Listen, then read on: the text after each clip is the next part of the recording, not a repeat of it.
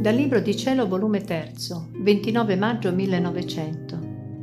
Gesù piange, ma nessuno ha compassione di lui.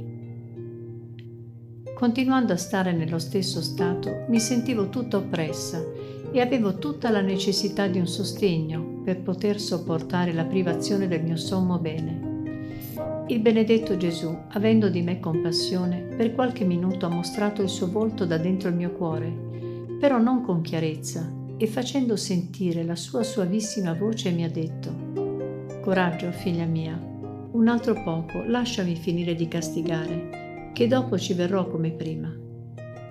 Mentre così diceva, nella mia mente gli ho domandato: «Quali sono i castighi che hai incominciato a mandare?»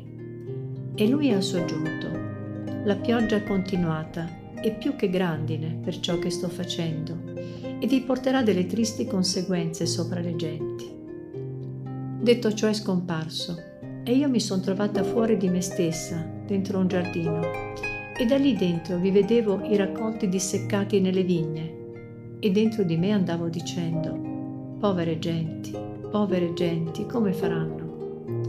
Mentre così dicevo, dentro quel giardino vi era un ragazzino che piangeva e gridava tanto forte che assordava cielo e terra, ma nessuno aveva di lui compassione, sebbene lo sentivano tutti che così piangeva, tanto che se non brigavano di lui e lo lasciavano abbandonato e solo. Un pensiero mi è balenato: chissà che non fosse Gesù. Ma non ne sono rimasta certa.